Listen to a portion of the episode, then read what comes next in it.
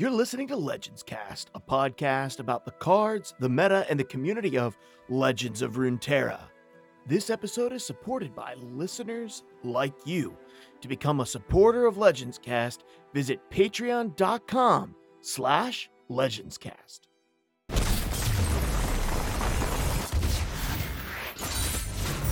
Let's do this.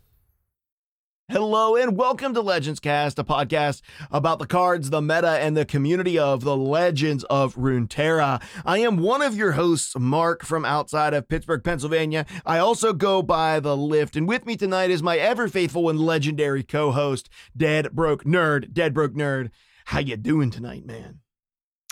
Uh, I'm doing pretty good. I'm doing pretty good. I think I think I'm really excited for this episode because I think it's going to be an interesting one, uh, both from the perspective of I'm excited because, you know, to share my insight on probably my favorite of the Bilgewater champions, but also because we're going to be going into, you know, some some more kind of like hypothetical, you know, meta talk stuff, some guesswork, some controversial opinions. I, am looking forward to uh, to that. I'm looking forward to the hate mail. Uh, you know, it's gonna be it's gonna be fun. Send it to us. We love your Yeah. hate mail. Send it. We'll read it on. I mean. I'll I'll cry in the bathtub at night, but I just won't tell you that. yes. Um, well, we have quite the show for you. So uh, it's gonna be it's gonna be an awesome show. We're talking about we have a champion spotlight on your boy a gangplank tonight. We're going to be talking Mhm. about the cards that we see being changed. We're going to be talking about the most recent Legends of Runeterra and only really like legitimate legends or like official Legends of Runeterra tournament in the news segment. We're going to be talking about what we've been playing and uh, that's it. That's I think that's the whole show. Unless I missed Oh, we got some Q&A. We got some Q&A and uh and some shout outs to give. So, yeah, there, there's there's so many things. There's so many there's so many things. We got some wild predictions so that um, you know we can upset people and ruffle some feathers, and uh, that's always a good thing. And so we're definitely gonna be doing that, and um, and maybe some not so wild predictions that uh, hopefully you can agree with. Um, but it's gonna be a great show. So, uh, but DBN, why don't you tell us about what you've been playing this week uh, in Legends of Runeterra? I, I know that you got into a couple of new decks, doing some grinding. yeah, yeah. So um there was a time uh when I was a younger man. It was about last Thursday, I think. Um and I said, "You know what? I'm going to I'm going to play some ranked. I'm going to I'm going to get on get on the ladder, play some ranked, you know, grind it out a little bit." Um that did not last long. Hated that. Hated. it. wasn't fun. Um, you know, I have long complained about my poor luck opening packs, and what I didn't, I guess, realize is that also extends to pulling, like drawing matches uh, on the ladder. Um, what would happen is I would play one deck uh, that I knew had a bad matchup uh, matchup against one thing, but a pretty good matchup against other things, and then I run into two or three uh, of that bad matchup and I say, okay, hey man, there's a lot of this deck on the ladder. Let me switch it up. I'm, I'm gonna switch it up. And then immediately I would never run into that good that that now good matchup and run into the new bad matchup again. So after a while I said, man, why am I trying to play meta? I'm just gonna I'm just gonna cut this out. Um and so I I stopped playing meta and I went back to playing weirdly, you know, my kind of off meta but still theoretically viable decks and I had way more fun and I still actually did rank up like two divisions or whatever they're called.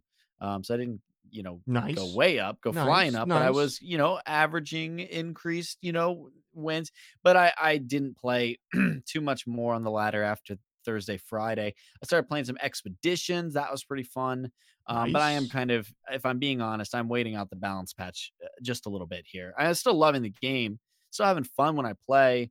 Uh, but when it comes to just straight win losses and and looking at some of the really polarized matchups, we talked a little bit about that last week with Silverfuse. Um, it's something that that's not my favorite environment to play in, so I tend to gravitate in those environments over to, you know, arena modes and and and stuff like that. So to go get still get that fix, you know, Sure. but um, but maybe in a little more balanced or at least goofier environment. Sure. Uh, I played uh I played all I played all kinds of stuff this week. I did play uh, some Freljord. Um, I I still want Freljord to be good, so I'm insisting that it is. Um, and I really love my mid range Noxus Freljord deck. Um, I think it's so I think it's so good. I love it. Um, I love every second. And maybe it's just like my personal style, right? Like honestly, like I didn't have a tremendous amount of time to play this week for a couple of different reasons. Uh, work picked back up. Um, I had some things going on with that. Um, I was uh, I was a lucky contestant in the Do You Have Corona grab bag. Um, which was just which was great. Um, so uh, I get to wait for some test results there. So that was uh, one of my days where I was going to play some Runeterra was just got super complex really fast. Um, and so uh, so yeah, so I didn't really get a lot of I, I I got to complete my quests. I did finish, I believe, I don't know if I finished it last week or not, but I have the Demacia, the Ionia, and uh the Freljord quest lines or or experience lines finished now. And so I have all of those card backs and I am uh on the last segment of Shadow Isles. So I've been actually trying to grind the card backs because I really want them and I think they're really cool and I think they're great to like play alongside of the champions that you have. Um, and I have definitely made it to the point now where I'll actually have to leave a region active um, when I don't, when it's completed, when I don't have other regions completed, because I'm at the point now where I'll actually get too many champion capsules. So um, I have, I have every champion in the game except I need, I need two Swains, uh, two Vlads, and one Vi, and I have six champion capsules left in my experience lines and five champions that I can that I need. So I'm gonna grind out the remainder champs that I need to have the full set, and then uh, and then I will uh, after that, I'm gonna have to like sit on the Ionia line or whatever, sitting at level 25 until the next expansion comes out, and I'll I'll finish leveling up something to to grab the last champions that I can get from the experience lines because I don't want to waste any of those. So you know, a lot of my week was sort of uh, completing quests, um, and uh, and just playing uh, on the casual ladder. But I had a lot of fun with that, and I did play a couple of a couple of decks. I tried out Karina Control a little bit, um, and uh, and I did a lot of scout I did I played a lot of Scout towards the beginning of the week. Um, since the last time we recorded, I I played a lot of Scout and um and I definitely enjoyed it. It's definitely confirmed. Like the straight Demacia version is just better than the Demacia Bilgewater version, I think. But um, it, I did have a lot of fun. I I I really enjoyed I enjoyed playing scouts more than I thought. And when you do get MF or Quinn leveled up, it is pretty cool. Like they're they are pretty strong. Um, and mm-hmm. I got one game where I leveled Quinn and MF up on the same attack and got them to both go off with their their things because you like you you initiate the attack, they level up, and then their stuff goes off. And so that was kind of a that was a cool game. I felt bad for the person that I played against. That was a cool game. It, it it's definitely funner on the on the casual ladder. You do still have the you know they're grinding out their three wins burn players on the casual ladder, which I kind of understand, right? Like I always I always hated seeing like the S tier or top tier meta deck on the casual ladder because I'm like, this is the place for experimentation. Quit being a tool. Get out of here. Go play on the ranked ladder. But in this game, like if you're trying to quickly grind out your three games for your bonus XP all, all you know, every day, it's like I, I kind of understand why people grab like the fastest, most powerful aggro deck and just try to jump on the casual ladder and grind them out real quick. I tend to just be like, yeah, I, I don't really want to play against you. So I, it, I don't lose anything by conceding to you. So I'll just concede to you. Um, and I will just go find a matchup that is more engaging to play against. Uh, because the, the burn, the championless burn aggro deck is, uh, eh, it's good. It's, eh, as they would say in the anywhere it's good it's good it's a good deck so yeah, that's definitely seeing a lot of play. Um, but yeah, that was that was my week in Runeterra. It was good. Um, and I'm excited to unlock a couple more card backs. I love the card mm. backs, man. I love them. Absolutely. Do you have a favorite card back out of the six, seven, however many there are? Um, nope, because I still have the only the basic one. Oh, I figured. Well, I figured your immediate answer would be Bilgewater. I mean, I don't have it yet, so I just don't feel like that's like allowed. That's not fair. Have it yet. yeah, you know, I mean, I can't pick one until I have one, but it'll probably be Bilgewater. Yeah, I mean, uh, sure. and that's the one that I'm. That's why I am rushing the Bilgewater faction line. I'm in like, I think I'm in like 19 now. So we're almost there. We're, we're gonna get that Bilgewater backer, guys. Don't you even worry. Don't you even worry your your pretty little face about that. You grab that thing. Oh Um, yeah. hey, we oh yeah. we before we jump into the news, we did get a new iTunes review, and I promise Oh shoot. Is I- it wait? Is it a good one or a bad one? it's a good one. Oh, what's up? Yeah, Nice. it's a good one. It's a good one. It's from our good friend Leviticus Sword. Leviticus Sword leaves us a five star review last week. He says, If you enjoy this game, then you'll love this podcast. Great hosts, great content, great way to dive deeper into this game. Thank you so much, Leviticus Sword. I don't know if that's what your voice sounds like, but I imagine that it definitely does. yeah. Uh, we know that Leviticus Sword is definitely a in real life radio star. Yeah. Um, host an early morning, you know, segment. Uh, probably like a like a you know a top forty, you know, hits in the morning. Oh, He's yeah. probably got some some cool like uh like uh like nickname like radio DJ nickname. Definitely, if he's got that voice, he has to. yeah, oh, cool oh. radio DJ nickname. Then why don't I have a radio DJ nickname? Because that was literally my voice. Hey, listen, stop trying to take Leviticus Sword's credit here, man. You're stealing his thunder. It's not cool. It's not a good look for you, buddy. Listen, Leviticus Sword lives. I found this out. So since I've be, since we started this podcast and we moved to Legends of Runeterra, there is one guy from the Discord who listens to the show who lives uh, like 15 minutes from me, and Leviticus Leviticus actually lives like seven minutes from my house. That's insane. Yeah, so we're we're legit we're legit getting together once um once the Carolina virus lets us go.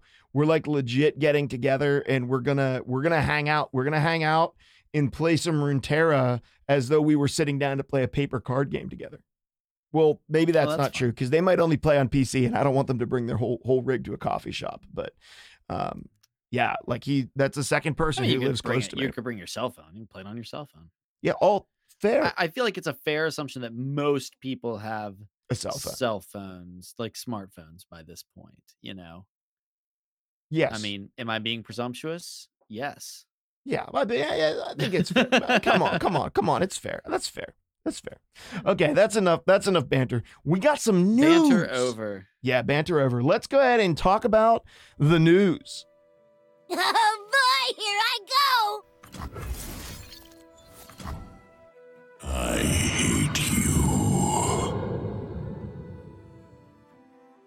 Okay, so the news this week. Wait, wait. Did we Whoa. just do like a, a little cut in? Absolutely, we a did. News cut in thing. Yeah, See, I feel like we should have a banter over one too, like a let's let's get serious or or let's get let's get down to business now or no more funny no more funny business, you know, something like that. you realize we over. all of our all of our our cut-ins, our transitions are actual like voice lines from Runeterra. Well, I, I I've listened to it. I know. We do we have one for like no more funny business? Like as soon as banter's over, you know, or if That's anyone tries to banter, we just interrupt them with that. you no know? more. I'm just saying that. Okay, right, okay, saying, okay, okay, okay. Yeah, that's fair. We got to find that. We got to Right, I, I gotta. right. I, I guess I have to play some more. if you know a no Yeah. more funny business line, and it isn't actually to already in this episode, um, you let us know what card makes it and when they make it, and I'll go record it and make it. But we have news. We have news to talk about, um, and uh, it, it we'll have actually more news next week because we're gonna have the balance updates and everything to talk about next week, which we don't have this week. But the big news is there was a legitimate riot sponsored Levin, uh, Legends of Levens. Le- Elevens of Runeterra. A Leavened bread of Le- Runeterra. the Levin bread of Runeterra uh, tournament. Um, jeez. Too much yeast. Uh, okay, so the the legends, the legends of Runeterra did an official tournament. It was a Twitch Rivals tournament, which is I think right. Twitch Rivals is is typically it's not like it's like uh they they elect and invite specific people to come play in it, and it's typically like the top streamers, right? Like they pull in Mm. not necessarily like the most competitive or the, like the best quote unquote players, No, but the best streamers, Most popular people. the most popular people. So It's for the cool kids only. yeah, yeah. So we had like uh You know what? Fine. We'll we'll host our own Twitch Rivals tournament. That's fine. we will, you and me. Yeah. Yeah, at the, uh, no. We're not gonna do not. that. No, don't We're please don't make me organize anything. This is not the time I was for being banter. facetious. This is not I the was being time for facetious. banter. So we had no like more um, funny business. I didn't actually get to watch it, right? So there, there's all this. There's stop being funny. There's all of this. Uh, there was a lot of hubbub. There was some hubbub. There was some hubbub about it. Um, but basically, so we had like swim, uh, Mega Mall uh, other people, and then a, a dog. I think dog won, right? I think I watched the end of the finals. I think dog swept swim in the end, like 3-0 maybe. That might not be entirely accurate, but but definitely dog won, which is funny because I only know dog as a Hearthstone player. Um, well, yeah. and then evidently he I mean he's a big streamer. He's a big streamer though. Um, so he got he got pulled into the so he made a name for himself in Legends of Runeterra, which is awesome. So I hope that you know now that Riot threw some money at it. So they they had this tournament, right? This this Twitch Rivals tournament. Um, so big streamers played, popular players played together, and there was a total of a hundred thousand dollars in the prize pool for these players. Mm. So um legit money. I mean, for a for a, a one day tournament, not like a not like a big grand thing like Master Series in Tessel or the Championship League or whatever it is in Hearthstone that they have. Um, not like a, a drawn out multi tournament qualifier thing. Just like, hey, we're gonna throw this tournament together, invite some people, and give away a hundred grand. So that I think is the biggest thing to celebrate this week is that this is the first time we have seen Riot throw genuine money at this game and say we're going to support a competitive scene. Well, I mean, they've thrown a lot of money at the game, at the the back the game, Sure, but sure, sure. At, the, at the community and at the competitive scene for sure, and that's that's pretty freaking awesome. Yeah, I mean, un, un, I mean, come on now. Like, what was the? What I mean, you you casted Masters. What was the what was the big pot of money to win at Masters? Was it fifty k? Uh, I think it was a prize pool of twenty k. Don't look. All right, I I clearly I don't know. I thought it was fifty. Uh, I thought if you won it- it Masters, you got it fifty. may be- uh, uh, um, no, I think if you won it, you got twenty, So it was a five. and the rest total. was maybe that's the pot. Distributed. Yeah. Okay. Sure, we'll say it was, and uh, and then I'm a great caster. Hire me. you know? Yeah. But the point is, is that Riot has thrown a hundred thousand dollars at a one day tournament. I mean, yeah. I mean, I, that's awesome. No, it's great. And I I do wonder because it's Twitch rivals, I do wonder how much Twitch chipped in. Sure, sure. I mean, I, I bet it wasn't exclusively Riot's prize pool. Well, sure, yeah. I mean, if they're putting Twitch rivals on it, then Twitch is definitely a co-sponsor there. But yeah, I know. I mean, it's great and and it bodes well. I mean, Twitch rivals is typically how you see a lot of these games nowadays kick off their competitive scenes where they basically they kind of use it as like you know on a like a promotional tool but also as a testing ground to test out what kind of rules what kind of formats work. Um and so and also like good ways to format the casting and production value side of things.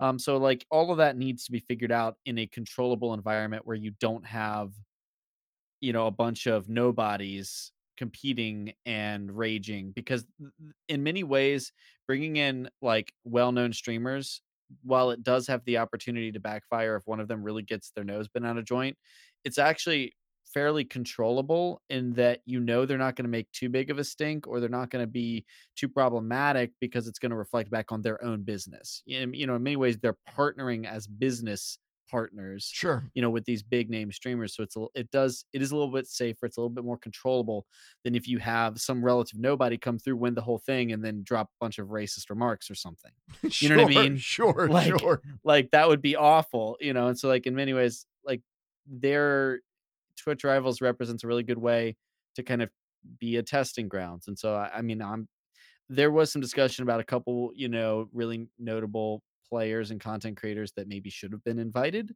um, i'm not going to touch on that but you know whatever the bottom line is i think it's a really good starting point now i just want to see them kind of double down and, and keep working on that Yeah, absolutely. Absolutely. And you're right. There there were a couple of people who maybe weren't there. I'm not actually super in tune with who is kind of like the quote unquote big streamers. And you're right, like they're as they partner with these streamers and bring them onto Twitch Rivals, they're really partnering with their brand, right? Because all of these guys are developing a brand and none of them want to ruin that brand, which is a, a Mhm. unique point considering the controversy that happened at the very first significant uh, Legends of Runeterra tournament because it involves um, ruining one's brand and it involves establishing a set of rules. So uh, there was a little controversy between Swim and Mega Mawile um, and their game. Is it Mogwai? Mogwai? Mega. Mogwai? I guess Mawile is a Pokemon. It's a steel fairy type Pokemon. Oh, Yeah. Okay. I always just Is it- assumed that, wasn't was the Mega Mogwai. that wasn't the original 150 though, right? No, and maybe I'm actually pronouncing Okay. Mogwai's name wrong because Mega Mogwai is a legit like Mega Evolution Pokemon. Oh, I have no idea. I've only watched the dude stream for a couple of minutes, just to be honest. But he's I popular. think I think it's Mogwai. Mogwai, Mega Mogwai. right. Okay. So we'll, we'll go with that. So Mega Mogwai and, and Swim are battling it out. And so there's a there's a rule in in this tournament that says they're keeping the limit of the time for the games or like the whole match. I don't know if it's the games or the whole match, but it's an hour, right? So you have 1 hour. I think it's to I think it's to I think it's the match, right? You have 1 hour to complete it. And if you don't complete it, there's like some there's a draw of, of some type. I don't know. I don't I didn't even research the exact rules.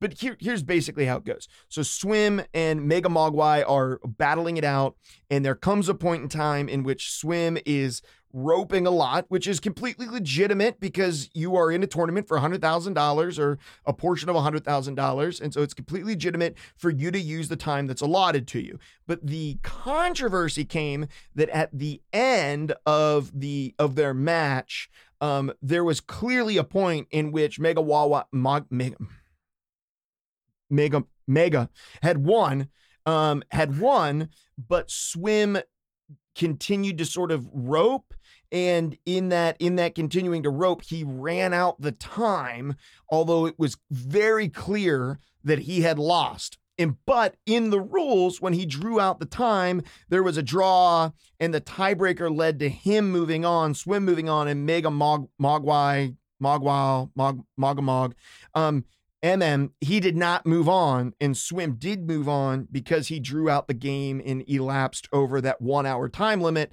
although it was very clear from the state of the game that that uh, he had lost. So there was some controversy about that that sort of eclipsed the fact that there was this tournament at all, which is super sad. That's a, it's an incredibly sad thing. Um, neither DBN and I have done a great deal of research, but I know we both have a couple of thoughts on it. Is that Yes. yeah? You want to share what your thoughts are? Yeah. My thoughts are man, it's a really good thing that um that these two players have uh a brand to consider when they, you know, think about how they react. Uh because imagine, I mean, I literally know and could name instances within the Elder Scrolls Legends competitive tournaments that that were out there where people who didn't have that big of an audience decided they were going to grow their audience by throwing hissy fits Hmm. um uh, when things didn't break their way things a lot more legitimate you know of rulings against them whether it was for you know different reasons that you know they didn't do what they were supposed to do or not you know but throwing hissy fits about that so it's a really good thing it was a little bit more controllable hence kind of what i was saying about you know can you imagine this being someone without the platform that like either of those two players have where they know that they need to be the bigger man because not just because it's the right thing to do but because they don't want to lose money. And i hate that you know you have to say it that way but i mean i, I literally can pick out examples in elder scrolls legends where people did not do that. They didn't have a, anything to risk and so they decided to burn the system down. Hmm. um you know and so and which is a damn shame. Um so that's good. Uh i don't know if swim looked at it from the perspective of okay i've got i've drawn it out to 2-2 you know or i'm gonna i'm i would win the tiebreaker if time ran out um i'm gonna use my entire turn timer and you know game the system if he did well i don't think that my opinion of swim improves but I don't think I can really blame him because it's it's gamesmanship. You know what I mean? I mean, there's a reason why, you know, in basketball, you start throwing all those, you know, fouls to try to get to the foul line when you're down.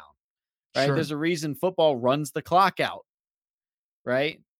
I mean, it's called gamesmanship and it's the exploitation of the rules to your benefit.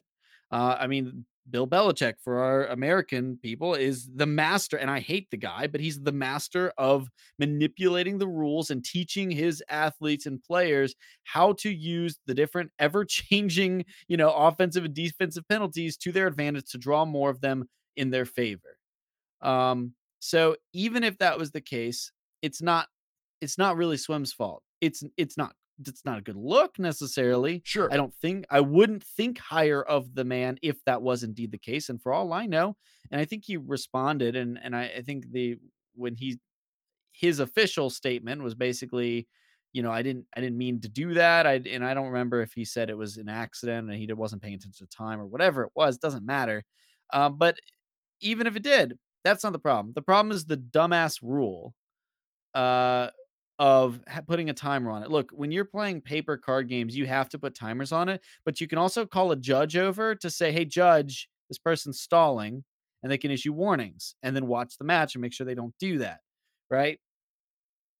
Um and uh but the that's not how it is in digital card games because you are literally you are literally given a set amount of time through which to act. Yep. And it would be like it so like here's a great comparison, folks. Um when I was in college, my freshman year, I had to take a, a math class, right? And uh, I had this math class, and my teacher said, "Okay, you guys uh, have uh, until Friday. It's Tuesday now. You have until Friday uh, to log on to the website and do the homework." Okay. Well, on uh, Wednesday night, or no, excuse me, on it was till Friday. Yes, yeah, so it had to be turned in Thursday at, at midnight. On Wednesday night, a hurricane blew through and knocked out that place's servers. And so it wasn't until Saturday that I was even able to log onto the website. Well, I came into class on Monday feeling like, well, okay, like this is totally understandable. Uh, and she was like, well, okay, you you know, hey, you didn't do your homework, you get a zero. Well, obviously that's not correct, right? Sure. And I say to her, well, you said I have from, you know, Tuesday to you know Friday, aka midnight on Thursday, uh, to do my homework. She's like, well, yeah, you could have done it on Tuesday. I said, no, no, no. That's not how it worked. You gave me that a lot of time with which at any point I could use. But now you're telling me uh, that I didn't, I was not actually allowed to use that second half of the time window. Clearly, that's incorrect, you know?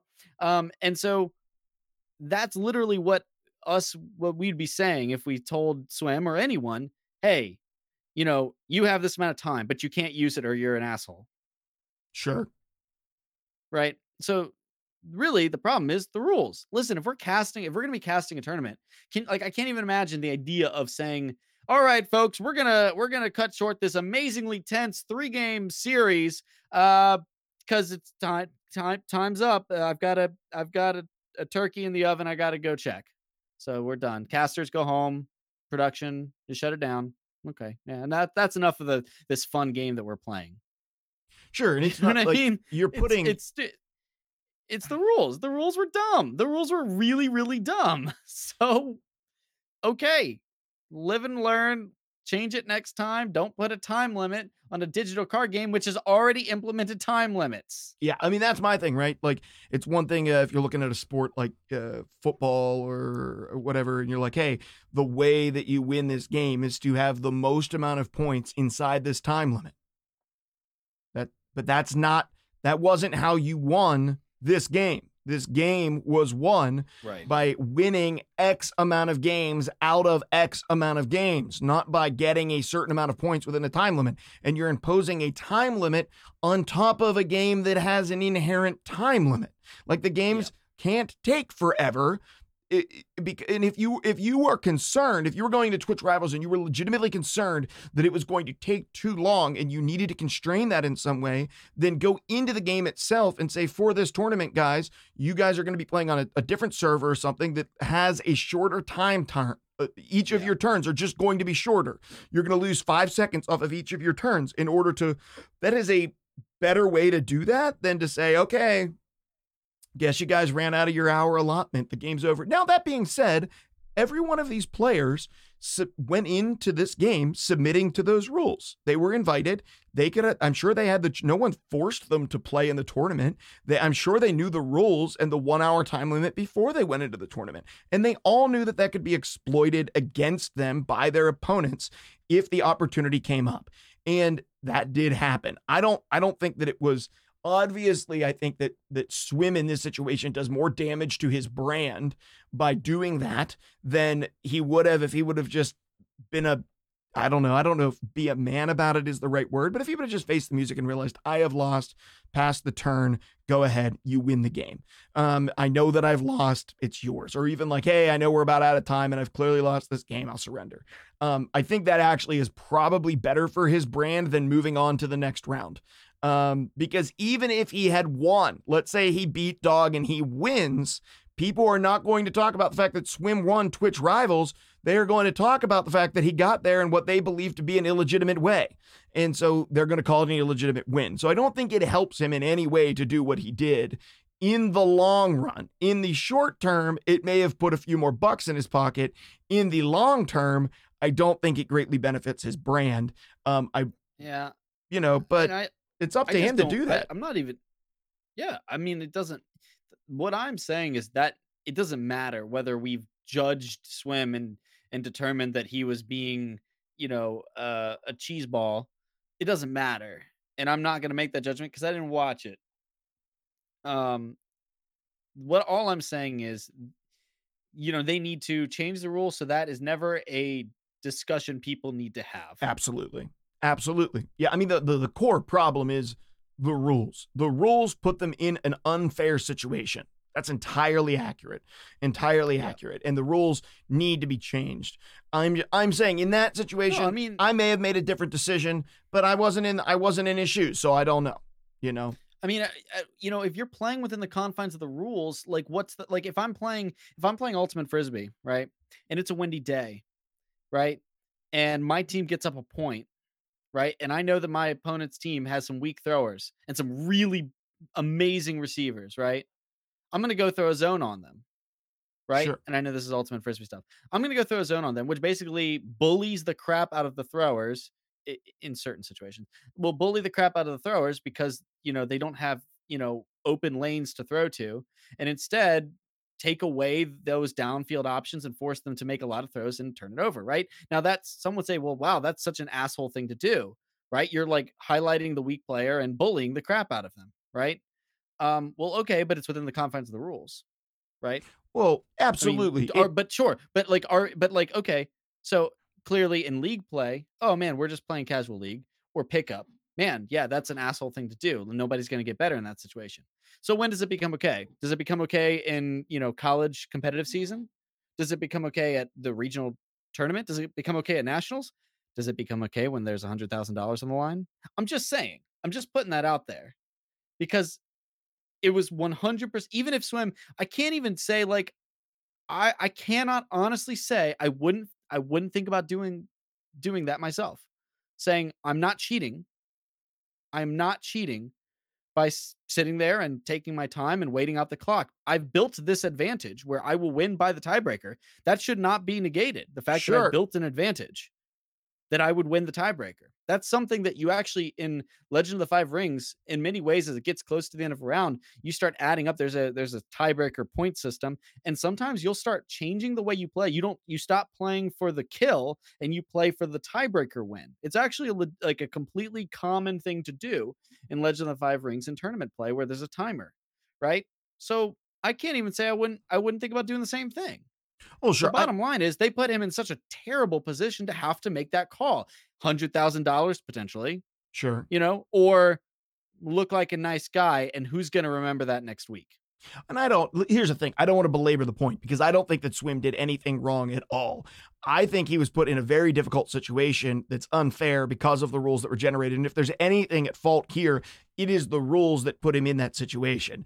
I just think probably between the two pathways that he had to choose from, and if one was bad and one was worse, and he's like between a rock and a hard spot, which is the worst place to be, by the way, when you are in the position to win the tiebreaker, right? But you're put in a rock between a rock and a hard spot, and you you probably chose the worst path. Like not not the wrong path, but probably out of two bad directions, you probably ended up choosing the one that is going to do longer term damage. I could be wrong. Sometimes the pathway that does longer term damage ends up being the correct path to take and people love you for it. And I so so you never know. I haven't been looking at his numbers. Maybe he's pulling down twice the amount of people viewing him as he was before because of that. That's a very real possibility.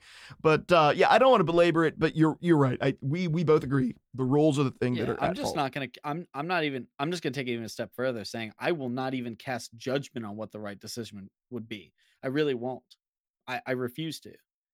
You know, because it's. It's not. It's completely not. Has nothing to do with swim. The Sure. problem, the root of the problem, has nothing to do with him. And and if you like, if someone can honestly say, "Hey, DBN, like you could have done everything by the rules and walked away with a hundred thousand dollars and nobody is hurt in that situation. It's not like I you kneecapped him. It's I didn't sweep the leg, Johnny. You know, right? Little Karate Kid reference. Right. Yeah, there you go. Um, I I like I just can't even say I I I can't honestly say I wouldn't do it. Seriously. I can't honestly say I wouldn't do it because it's not cheating. It's fully within the confines of the rules. Absolutely. It's gamesmanship. I'm a competitor, you know? And they and like you like you said, and in many ways I think I I've kind of changed my tune a touch since I initially approached this. But like you said, they all signed up for this. They got to see the rules beforehand Sure. you know so really the problem isn't whether it was the right or wrong thing to do it that's irrelevant the problem is was it a good look and that it was not Sure. Okay. it sure. was not a good look for runeterra for twitch rivals No, it wasn't. It wasn't. But it, listen, once again, we don't want to belabor the point. Let's move on. Let's move on before we talk more about this. Um, let's talk about news that's going to come up next week that we're making predictions about this week, which is we're going to get a balance patch, a balance patch coming up. Bounce Um, patch. A balance, a balance it's gonna be a patch. balance a pitch balance pitch um, that is going to be coming out. So uh, that's exciting. So we're going to get some changes to the meta. Hopefully, hopefully it'll change the meta, which it always has before. So I trust that it will this time. Um, hopefully we won't get too many cards gutted. Maybe we will get some cards gutted. Uh, some cards gutted. Um, but we each have predictions. So we each came up with five cards that we think could see adjustments in this upcoming balance patch, and we're going to go through those. Do you want to go through the whole list of your whole list and then my whole list, or go No, back no, and we'll, forth? we'll alternate we'll go back and forth number five number four number three number two number one Okay, so why don't you take like a, a- we'll take like a minute and a half each to talk about how we came up with our list. You're first. am i going first Oh, you're not. Yeah, you're going first. Okay. So I thought about my list and I thought about the decks that I and the factions, more importantly, that I felt were overtuned. Um, but also, you know, I went at it, I attacked it completely from I want to bring the power level down. Um, I didn't want to bring other things up to meet those power levels because, in my opinion, that would further create like more polarized matchups. I want the power levels to decrease so games have to be decided by, you know, uh, you know, different margins of error than they are right now, where you know, game is often decided in these big swingy turns where the deck that has the advantage presses that advantage and then takes the game out of you know out of reach. I want these games to be much closer. I want the power level of cards to decline. I want decks to have to you know run cards to streamline their eh, not to streamline their matchups but to diversify their matchups and play better against the you know the pool as opposed to play you know accept the auto loss to one type of deck and increase their strength against others. I mean that's certainly a valid way for people to play ladder but i want to discourage that. So my list is based on that. I'm only listing nerfs even though i do have several buffs i'd love to see that's not where i went with my list I went with here's how here I did it. I went with one champion and four cards. And oh, in me too. and in two of my cards, I went with an either or. So I looked at a pair of cards that were mm-hmm. very strong, and I said, I think you could cut or buff either or. And then I went with what Runeterra has come out, the team has come out with so far, which is we want every champion to be viable and we want every card to mostly be playable in some type of deck. And then I hmm. also looked at okay, what have they done in the past? They've looked at things that have oppressed other cards that maybe aren't quite as powerful. And by nerfing them, they are essentially buffing a handful of other archetypes that maybe just cannot quite compete. And so that's how I went one champ, four cards, some some either ors, and mostly nerfs. So why don't you talk about the first one on your list, DBN, that you want to talk about? Number five, and it's number five because I've talked about it for the last two weeks in a row. Stand alone. Standalone's getting Standalone. in Ian's on Ian's server. Standalone gets nerfed. What happens to it? Standalone moves to a fast spell. What that does, and I've explained this, la- I explained this last week, is it shifts the onus on the uh, player with standalone to play around counters, as opposed to everyone else playing around standalone. So, for instance, um, if on turn three with three spell mana and three regular mana, uh, Demacia drops Fiora. With standalone being fast, what will happen is the player, the other player, can sit there, and they can do one of two things. They can either um, just kind of ignore Fiora, in which case Fiora swings and attacks, and if they try to play standalone, well, then that player can play Get Excited, Gotcha, Black Spear, whatever, to uh, kill Fiora before the buff goes through or Sure. kill Zed before the buff goes through, right? Or it puts it also, or in the other situation, they spend all their mana, and then the Demacia player can say, "Okay, I've seen them spend their mana. Now I play standalone when they can't disrupt it." Sure. So that's how I want to see standalone, which is an like obscenely powerful, extremely high value card. That it's a you know right now as a burst, it's it's absolutely ridiculous. The plus three plus three, the requirement is so small. You know the buff lasts. You know it doesn't go away at the end of the turn. It's just it's just too much. And if all these other nerfs that I would propose or what nerfs we assume will come at some point, if these go into effect, standalone and standalone isn't touched, I'm worried standalone will go back to being oppressive because right Like now S it's not tier one, but it will be S tier if these other S tier decks uh, get downgraded. Okay. Nice. It's also just not fun to play against. Agreed. Totally agree. Um, my number five is a personal card that I don't I don't think actually might need this card may actually legitimately not need an adjustment, but I don't like where it is, and that is Ranger's Resolve. This is a one Mm. mana burst spell that gives your entire board toughness. I think this either needs to be a two mana burst spell that gives your entire board toughness, or this needs to be a one mana fast spell that gives your entire board toughness. I think it's best as a one mana fast spell that gives your entire board toughness because it gives your opponent an opportunity to interact with. Okay, you set up trades. Now they are destroying those trades. You've already committed to the trades, right? You've already committed to trading your 3 2 into their 4 3, and now it's not going to kill it, right? You've already committed to that trade, so it's already going to be bad. Now maybe I can sweeten the pot a little bit by pinging that thing or by getting excited that 4 3 before you get tough on it, um, toughness on it. I think that Rangers resolve. Toughness is a very, very strong ability, and combat tricks in this game are extremely strong. And if you can snowball a board, and for one mana, you can save the life of two or three of your things that were going to be traded into and removed, which has happened to me several times, both as the person with Rangers Resolve and the person playing against Rangers Resolve. That card is a one mana, can be a one mana win the game. One mana, you chose poorly. I win the game. You can play around it. You can play around it, but sometimes you just can't afford to play around it. You have to see if they have it in hand. Um, I know that it isn't an ultra popular card right now, but I think it could end up in a bad place if we see a slightly more mid range board centric meta. If we see some of the nerfs go heavy on some of the Karma control decks, some of the uh, Karina, Corona, Karina, Karina, Karina control. Jeez, I man, so bad at names. Karina control decks. Um, I think that uh, you could see Rangers Resolve get a lot better and see more play. So that's my number five. What about you, DBN? What's your number four? Yeah, uh, oh, number four. Oh, I was just gonna say about Rangers Resolve. That's an honorable mention for me. Nice, nice, for sure. Nice. Yeah, it was, it's a that's a good one to come up with. But it is not on my list. Next up on my list, Boom Crew Rookie. Oh, that one was a, that was a, that was an honorable mention for me. Boom Crew Rookie is too, it's too good.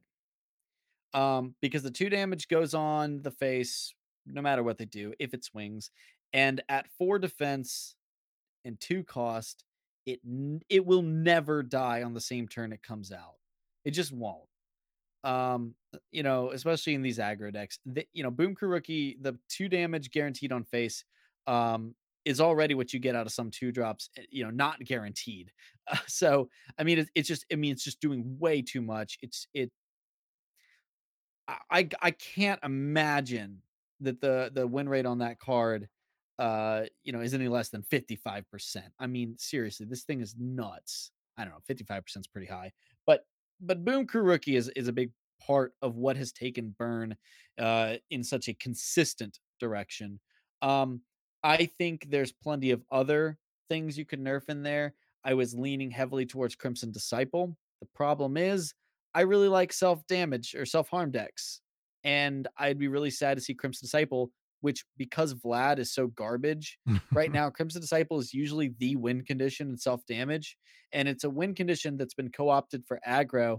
Um, but I think that's more to do with the demolitionist than it is to do with the uh, Crimson Disciple. So like even though those were in that slot, I went with Boom Crew Rookie because I think it's it's been that staple ever since people were playing with like Teemo and Draven and whatever. It's always been that card that because it's so difficult to get rid of, you end up not respecting it. You're forced to not respect it because you can't trade with it.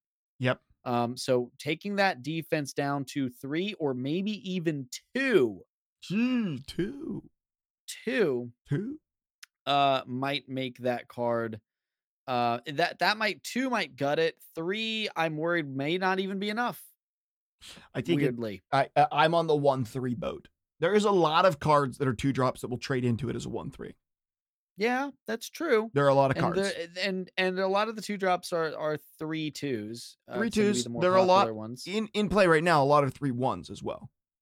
Yeah. So it would so, be. I mean, I want to, and like I said, I I I just I you know I one three I feel may even be tentative. Maybe two two. Maybe maybe make it a two mana two two. Hmm. Um. Either way, Boom Crew rookie. Uh. It's it's just it's Too very much. very very good, and it needs to be tuned way down. The problem is if you make it a one three, I don't think it suffers enough because it's it doesn't ever. I don't think it merits getting cut. Yeah, it can be traded more often, but it's still getting that guaranteed two damage, and I, I'm just worried that's not enough. Um, so even though this is the only card in my list that I targeted from burn aggro, I think you could probably cut. You could probably nerf two or even three cards to bring this deck down in power because in my mind there's so many cards in that deck uh, that are very strong. that are very very very strong. Yeah. Well, I will go with my number four, and I will go in the same direction. This was the one nerf that I am giving to burn aggro as well. And this is my first duo nerf. My first duo nerf is Crimson Disciple slash Imperial Demolitionist. I think that you could nerf one of these two, not necessarily both of them, but one of these two. I think that you make Crimson Disciple a two mana 2 2 instead of a two mana 2 3. So you cannot ping it and then still trade with something with two attack um, or something with one attack one three. A two mana two two. Um, and my Imperial Demolitionist when it deals one damage to something, I think instead of dealing two to the opponent's face, should potentially deal one to the opponent's face. So you can ping them by playing this two mana, two, three, deal one damage to something to deal one damage to the opponent's face.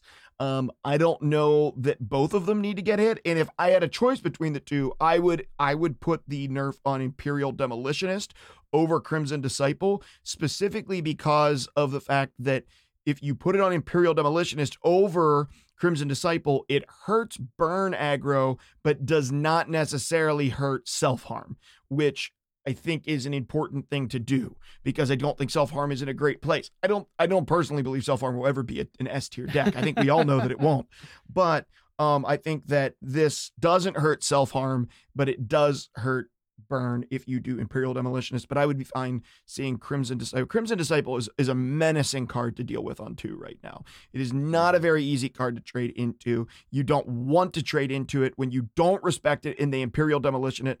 You get four damage to the face. That is a lot of damage to take to the face. Um, for for two mana, and then you have two bodies on the board, and you can do it to the Crimson Disciple twice, which I have had happen to me too many times. Um, so I think that that's my number four, one of those two cards. What's your number three? Number three, Loyal Badger Bear. yeah. I gotta imagine this one's on your list. We'll see. All right. uh, but I don't know if you have an idea for how to uh, what your nerf is to it, but I have mine. Go ahead. Um, so obviously, for those who don't know, Loyal Badger Bear is a three mana, four four, and it's blank.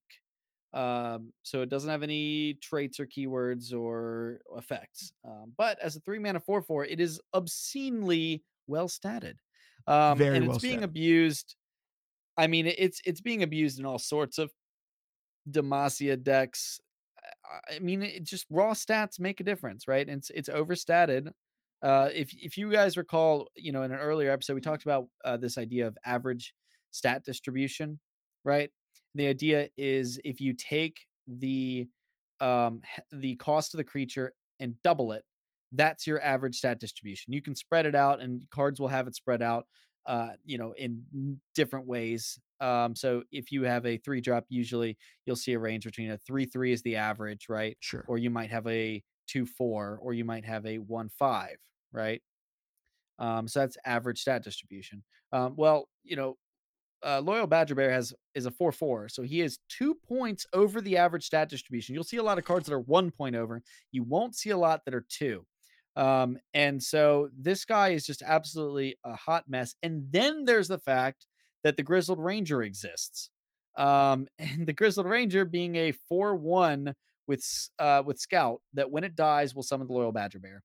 Um, so by nerfing Badger Bear, we also nerf the Grizzled Ranger, and I like Grizzled Ranger as a card. I don't want Grizzled Ranger to be unplayable, but I just want you know the Badger Bear to be less less damning. So okay, what's my nerf?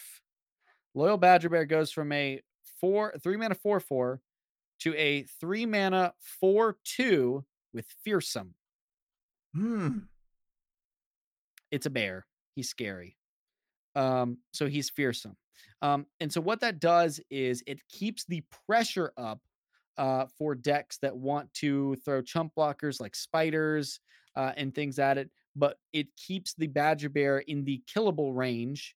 Um, so that okay, I've just had to vile feast the um you know the ranger well now there's a badger bear well when it comes to four health there's you just you already had to expend um some sort of resources to kill the first four one um and so when you have what effectively we, we did the math on this a, a four four eight is eight five of stats that's 13 stats over uh, for four mana over at the card's life with grizzled ranger Yup. I mean, that is absolutely absurd. Okay. It's Um, strong. And so and so now we basically take two points of that away um, while in keeping it on the defensive side. So it keeps an aggressive front up, uh, but makes these the all these extra stats are also easier to go away by taking that down to 4-2. But by giving it fearsome, we still keep a little bit of the flavor of it. There's theoretically an incentive to run the card by itself. I mean, I was mostly targeting Badger Bear because it solves the Badger Bear problem and the Ranger problem at the same time. But I don't want Badger Bear to be like if it, if we took it down to a three mana three three that's blank, no one would ever run it right? Sure. So by going the four-two fearsome route, there's theoretically an argument for saying I'm playing a you know a fearsome heavy deck. I want to get this extra unit in there to add a little redundancy on that front. So that's where I went with uh with the loyal Badger Bear. Okay. Okay. Um, my number three is standalone. Standalone. So it made both of our lists.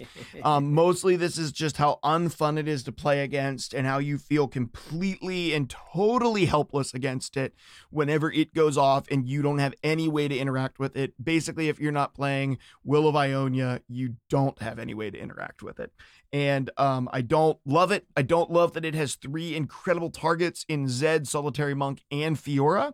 Um, and there are probably other very good targets for it as well that just haven't been played around with as yet. Um, so I think my my solution for it is the same exact as DBN's. Make it fast. Make it fast. I don't need to talk much more about it. We already talked about it. Make it fast. DBN, uh, you are on number two, my friend.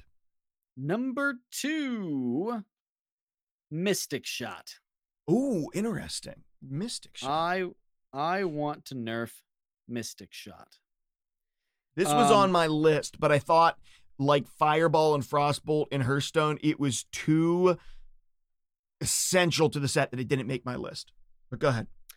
okay so here's the here's the thing about mystic shot it is so absurdly good at what it does what it does is um kills any tempo the opponent might put out before they can build a board it is the ultimate board it, stops any aggressive deck as control from establishing a board if you can get it on curve right i mean we talked about the fact that a lot of these great two drops are three ones or uh, three twos, uh, and Mystic Shot slows that down. The most unfun way to play is to play against Corina Control or uh, Easy Karma or any of those decks and go, you know, Omen Hawk on one gets thermogenic beamed. Uh, you know, Relentless Raider on two gets Mystic Shotted. You know uh any three drop gets get excited right? It's just not fun. Um and because um pnz picked up gotcha in the last uh, set my thought is simply that uh, get excited isn't as important anymore. Additionally get excited or not get excited excuse me uh, mystic shot sorry mystic shot's not as important anymore because they've got that higher density of removal they've got lots of different options um, now i'm not saying we want to make um Mystic Shot unplayable because what's the other cool part about Mystic Shot? That it, It can go the face. face. Yeah, sure. Right.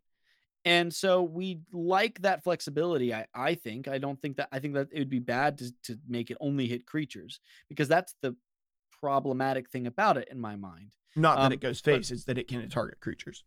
Exactly. Although it is being used. So I guess when I said I only had one card on um the burn nerf, technically that's incorrect, but my nerf I don't think would affect it too much on the burn front.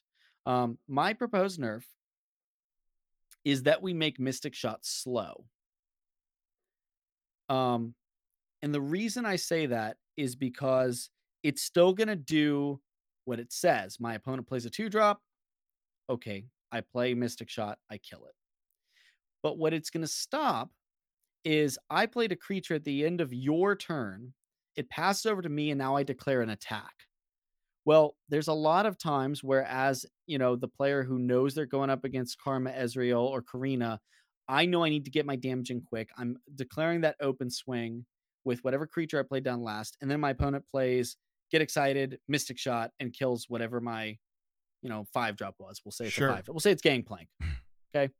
Um, so by taking away that spell speed of being able to use it after my opponent, like in combat, once there is a- an attack declared, or when you're declaring defenders, by taking that away, it's going to force some of those decks that, like Corina Control, especially, um, to take a little bit more face damage instead of always defending and just sitting at that high health total.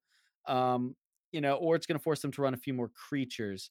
Um, and so yeah, if Karma Ezreal is comboing out and they want to get it started with a Mystic Shot, they totally can, right? Um, and that's that's fine. Uh, if they want to use it to remove something that my opponent just played, that's fine. We're we're really not see by moving it to slow, we're really not seeing a big adjustment to the power level of the card when it comes to its effectiveness once you play it. We're just looking at limiting how many situations they can play it in. Yeah, and sure. that's where I think the nerf is this nerf would be ideal. Um, especially when you look at there's so many slow spells in Bilgewater, right? Um, there is, yeah. and and I I was a little disappointed in that when I was originally looking at Bilgewater, but the more I played, the more I've been like, you know, it's a good thing that this is a you know a, a slow spell. I think I think this is perhaps even indicating a design philosophy that they might move in the direction of is putting out a few more slow spells and and you know really you know isolating the situations where hey like um these spells deserve to be burst these spells really shouldn't be. Um so yeah i i that's the direction i want to see mystic shot go. It goes in it's an auto include and i don't i've never liked the hearthstone argument of oh this is a fundamental card to the class identity i think that's i think that's a load of hooey that hearthstone put out just to not admit that they had balance issues Hmm. um i never bought that that argument um so uh, yeah, Mystic Shot is my number two, and I this is one that I'm really passionate about, and I would love to see this change. Okay, okay, okay. Um, my number two is Grizzled Ranger slash Badger Bear. Um, so that this is my other slash, right? I think that they could go either direction, and I have a suggestion for both.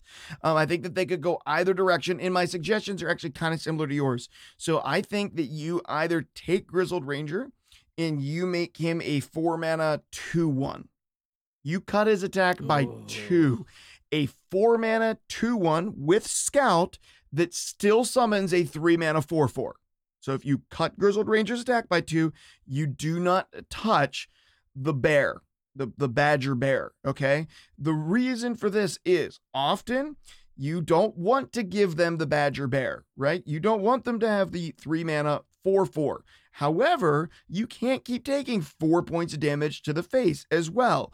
This allows you to say, listen, you're not putting me on as extreme of a clock if I keep letting this 2 1 through, which forces you to find some way for you to get that enabled. Listen, this is the same as like Shadow Isles has a, a 2 mana 1 1 that cannot block that summons a 4 4 on its death. Okay, that's kind of similar, right? Kind of similar, except I can ignore your 1 1. So Shadow Isles has to find a way to enable the death rattle on that thing because that's the valuable part of it. You're overpaying for the body and it can't block. So you, but this is a, this would allow the Badger Bear to still, the, the, the Ranger to still block. It would, I'm not saying it can't block.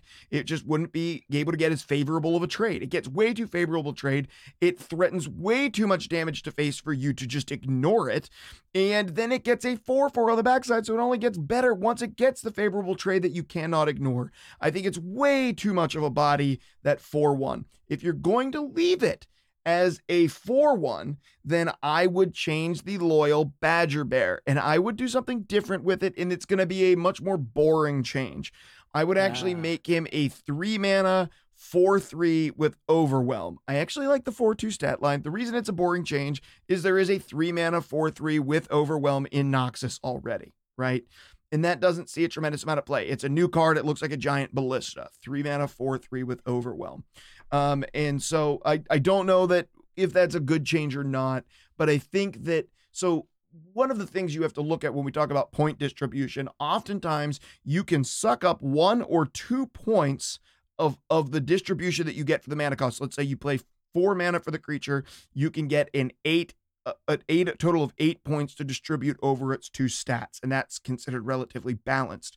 You typically can get rid of one of those points of stats to add a keyword. Sometimes you get rid of two points of stats to add a keyword. So this would be basically be saying we're not even going to get rid of any points of stats. We're going to leave you with a three mana four three, which is going to be seven points of stats for three mana, and then we're also going to give you overwhelm. I think that four butt on the back end of that thing is just too much. And I think that brings Grizzled Ranger down a bit. Maybe not enough. That may actually not be enough. But I think that's where I would go um, to get to to work on that bear because I think that bear is just a bit much. But honestly, I would actually nerf Grizzled Ranger before I would before I would nerf the bear. I don't think it's a terrible Oh, thing. Really? Yeah, I would actually nerf Grizzled Ranger. I think that Grizzled Ranger is the problem. I think that Grizzled Ranger is the problem. I think that it puts you in such a terrible position every time it attacks. You cannot ignore it. You must defend against it. It's way too much damage. It trades okay, way okay, too okay, well. But, dealing, yeah, yeah, but dealing, uh, well, okay, it it can trade really, really well, but it also can die to so many things at one health, right? The problem is that unkillable thing that happens after you wasted a card to kill something, right? Which is why my argument is bump the bat, the thing that, the, you know, the Badger Bear down to two health. You know, I keep mean- the keep those aggressive aggressive stat lines. I like that, you know, aggressiveness, right? I enjoy that. I think I think Grizzled Ranger is a cool ass card. I want to play Grizzled Ranger. If you took it down to 2-1 and kept the Badger Bear, people would just play the Badger Bear. They wouldn't play Grizzled Ranger, you don't think so? right? Come I on. really don't think so. I At think people four, would play Grizzled Ranger. I don't. I really don't think so. Because you're not because you're it. not getting those traits. Because Grizzled Ranger, the reason it's good is you drop it on defense. Well, one of the reasons it's good. There's many reasons it's good, but you drop it on defense and can trade up with it, right? The problem and the reason why it's broken is because then you don't you get a better thing, right?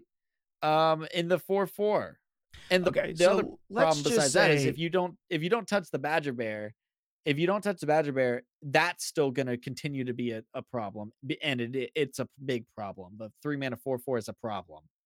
Let's just say I like your change more, but I didn't come up with it. Okay? I had to say what I I came up win the argument. You win. Let's go for number one on your side. What's your number one? And this has to be your champ, right? this is my champion. This is the champion that I would nerf. But the problem is I don't have a I don't have a nerf. Which one is it? It's got to be. I It's think I have a. Karma. Yeah, it's Karma. I knew it. sure. Because I didn't. Karma. I didn't put her on my list because I couldn't come up with a nerf either. Yeah, well, I I'm not uh, I'm not bound by that that uh same uh sentiment. Um, I don't know. I don't know what to do with karma. I I really don't because karma's cool. Absolutely. I mean, look, karma's a really cool card, but it's eclipsing every other late game strategy. And it it's it's not fun. It's it's playing karma is fun, but karma in my mind is limiting experimentation. You're getting to the point where a lot of these other control decks have gotten to it's basically Ledros and some other bit of burst um or it's karma and some other ridiculously ongoing amounts of of you know control and and board stabilization and infinite resources uh, or also i guess combo if you look at ezreal. And i have a major issue with with karma ezreal. I think that is the most obnoxious deck and i hate it. And so i wanted to do something about that but i was like okay i don't want to nerf ezreal because i don't actually think ezreal's a problem Ezreal is the thing that, yeah, it, it wins with Ezreal, you know, but I remember actually thinking that, like, before when you don't combo the two together, Ezreal as a win condition is actually fairly interesting to see go off. And you're like, okay, I saw this coming. I had the time to try to do something about it. It's too late now, you know, um, but like, man, they earned it, you know. I feel like with Ezreal just comboing off by himself without karma, they earn it. I don't feel that way about when Karma's out there. And I also just, I mean, you've got Karma Lux, you've got Karma Ezreal, you've got Spooky Karma, you've got, you know, it- just, the list goes on and on and on. And Karma just, it's eclipsing everything else. I mean, God, you know, it's this enlightened, uh, uh you know, keyword. What's the other enlightened one? Anivia? For the love of Christ, we never see Anivia. Anivia is not as good as Karma. That's true. And it's the same it's the same requirement you know and so we're i mean i don't know i really like karma's unleveled up ability a lot i love that i think that's a great effect i wouldn't touch that Yeah. um i think i would rework the leveled up ability Um, and I don't know what I'd replace it with. That's something for the big brains over there who know anything about the character. Because I don't I don't know anything about about the character Karma in Runeterra. I mean, obviously you'd want to theme it after one of her abilities or something like that, but the, the bottom line is it's it is limiting creativity, it's limiting design space, it's really locking out a, a lot of the late game strategies that they want you to play. They printed things like the Leviathan and the Dreadway. Is that that's Gangplank? ship, Dreadnought. Right, Dreadnought. Dread Dread doesn't matter. You know, the Siren. They're printing these high end things that are really cool. You know, if you played the um the the Viking ship, you know, uh uh Sejuani's Viking ship. yeah, yeah, yeah. Uh, Tusk Raider. If you yeah, Tusk Raider. If you play that, oh wow, double stats on things. That's all well and good, but Karma's just gonna beat you before that, oh yeah. Oh no, no. I, I. before you ever see it. So I know, fully and so, agree like- that karma needs needs adjusted in some capacity. yeah so and i just it's the spell doubling thing and i just would i would love Sure. to uh i would love to see that that leveled up form get a rework uh because that's this is the biggest offender to uh creativity in this game right now in my opinion Uh, Mary Wallace Storm says it's not the name is not Dreadnought. That's from Super Mario Galaxy. My bad. um, yeah. So uh, okay, I actually do have an adjustment for Karma, and it's not a complete rework. It is a nerf, and that is that either the first, first, the second, or the either the first, the first and second, or the first, second, and third spells that you play each round get doubled.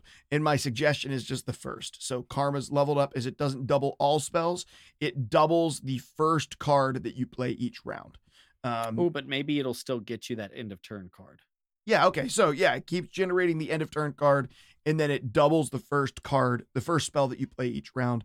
I think that is a more mm. reasonable way that doesn't enable crazy combos that are breaking the game or that threaten design space. That's my biggest worry. There's going to be certain things they just simply can't do. And it still allows you to do kind of some crazy things, like make a whole board of karmas and then double a spell five times, right? Like it still lets you to do some crazy stuff like that. And I'm fine with that crazy stuff because it's not as easy to pull off.